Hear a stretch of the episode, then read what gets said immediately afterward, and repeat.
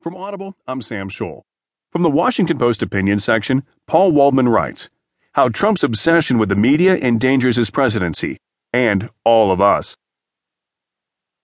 Over the weekend, the President of the United States declared the news media the enemy of the American people and publicly decried a terrorist attack in Sweden that happened as a result of the inflow of immigrants to that country, except that there was no such terrorist attack. He apparently got the idea from a segment he saw on Fox News program Tucker Carlson.